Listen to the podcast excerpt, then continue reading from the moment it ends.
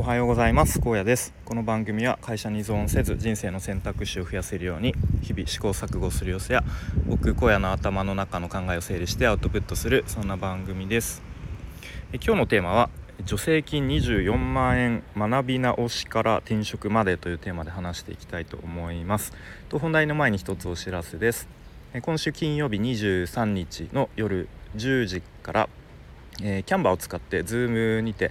え、ウェビナーを行います。で、まあ、内容はざっくりと、まあ、デザインの小学デザインのというかキャンバー普段ちょっと使ってるけど、うん、なんかデザインダサくなっちゃうなとかあとはキャンバーちょっとこれから使ってみたいけどどんな感じなんだろうみたいな方向けに、まあ、デザインに関しては小学小学者の僕なりにちょっと伝えられることがあればという気持ちで、そんな感じでやっていきたいと思いますのでもしご興味ある方は以前このウェビナーに関しての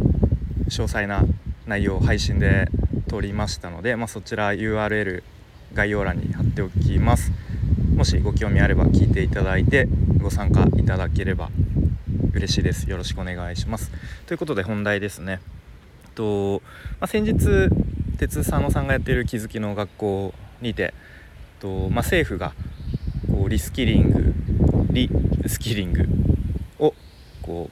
うさらにこう支援していきますよとかあとはと市場の流動をこうもっと高めて転職しやすくしたりとかあとは何ですか退職金とかの課税制度とかをこう見直しますよみたいな配信をされてましてすごく、ま、僕は個人的に勉強になりました。きっとなんかスタイフ聞いてなかったらこの辺のなんかニュースとかもこうふーんって感じで 流してたような気もするんですけど、まあ、ちゃんとね自分に関係あることだからその辺もキャッチアップしとけよって感じなんですが、まあ、その気づきの学校ですごく勉強になりましたと。で、えっと、先日、まあ、これに関してさらに、えっとまあ、新しい最新のというかえー、記事がたまたまツイッターで流れてきてでちょっと自分でも気になって調べてみたので、まあ、それを共有してみたいと思います。はい、で、まあ、ちょっと最初その記事の一部を概要、えーとまあ、引用というかお話ししていきますとまず転職を希望する正社員契約社員派遣社員パートアルバイトが対象者ということで経営者や個人事業主は対象外ということですね。はい、で、まあ、この政府が掲げる新しい制度では希望者がキャリアコンサルタントに意見を聞いてで転職に必要となるスキルやまた転職活動のサポートを受けることができますよということですね。はい、でこのあこのというか、えっと、講座講座費用の一部は政府が補助をしてで通常よりもお手頃な価格で学べるということですね。はい、でその提供される講座のプログラムとしてはプログラミングやビジネススキルを中心としたものが6割を超えでその他にも医療介護やウェブデザイン動画編集などの専門技能を獲得するためのものに限られると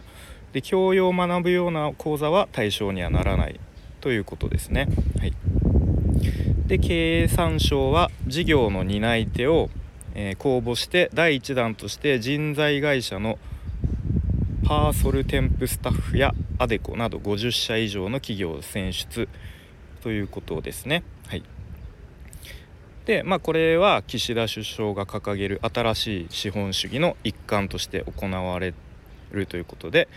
えー、まあ、今後終身雇用とか年功序列といった、まあ、いわゆる日本型の雇用システムを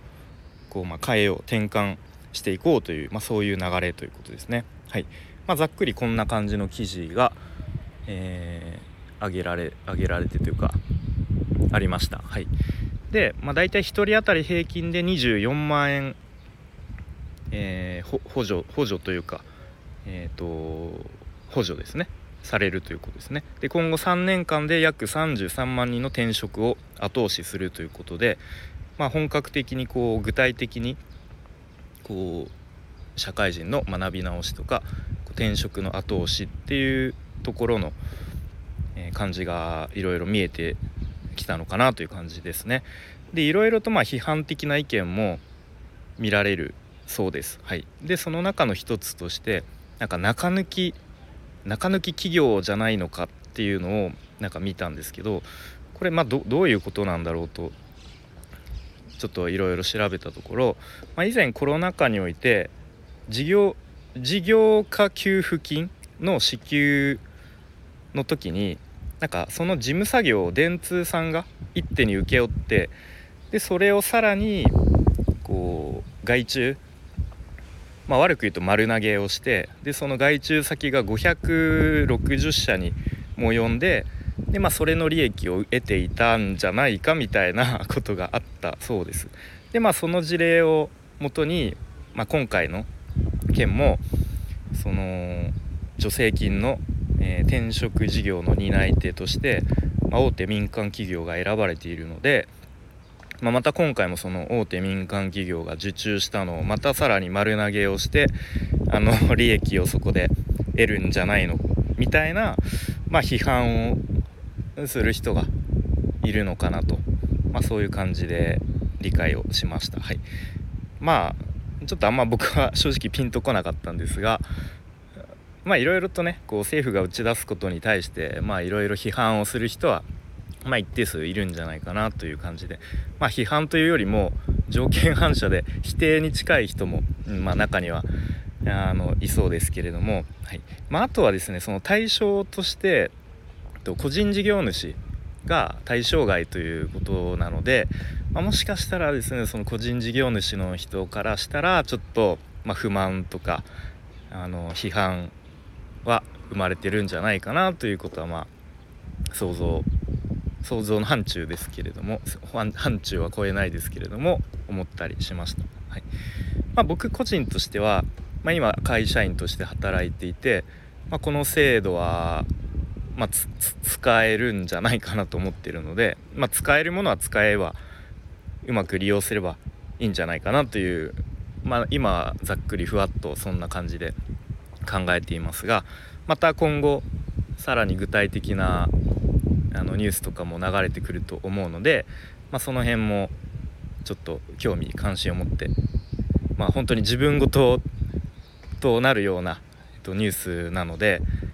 ちゃんとニュース、えーと、流れを追っていきたいなと思っています。まあ、これはどうなんですかねちゃんとちゃんとというかあのー、興味持っている人はちゃんとこれに飛びつくだろうしあんまり興味持ってない人はふーんっていう感じで、あのー、利用しないで結構その辺の差がつくんじゃないかなと思ったりしましたがどうなんでしょうかね。はい、引き続きちょっと興味を持ってこの流れも持っていきたいなと思っております。ということで今日は、えー、助成金24万円学び直しから転職までということで、えー、まあ、先日政府の方から打ち出された、まあ、具体的な、え、施策についてちょっと共有しつついろいろと話してみました。はい、ということで今日も最後までお聴きいただきありがとうございました。えー、荒野でした。バイバーイ。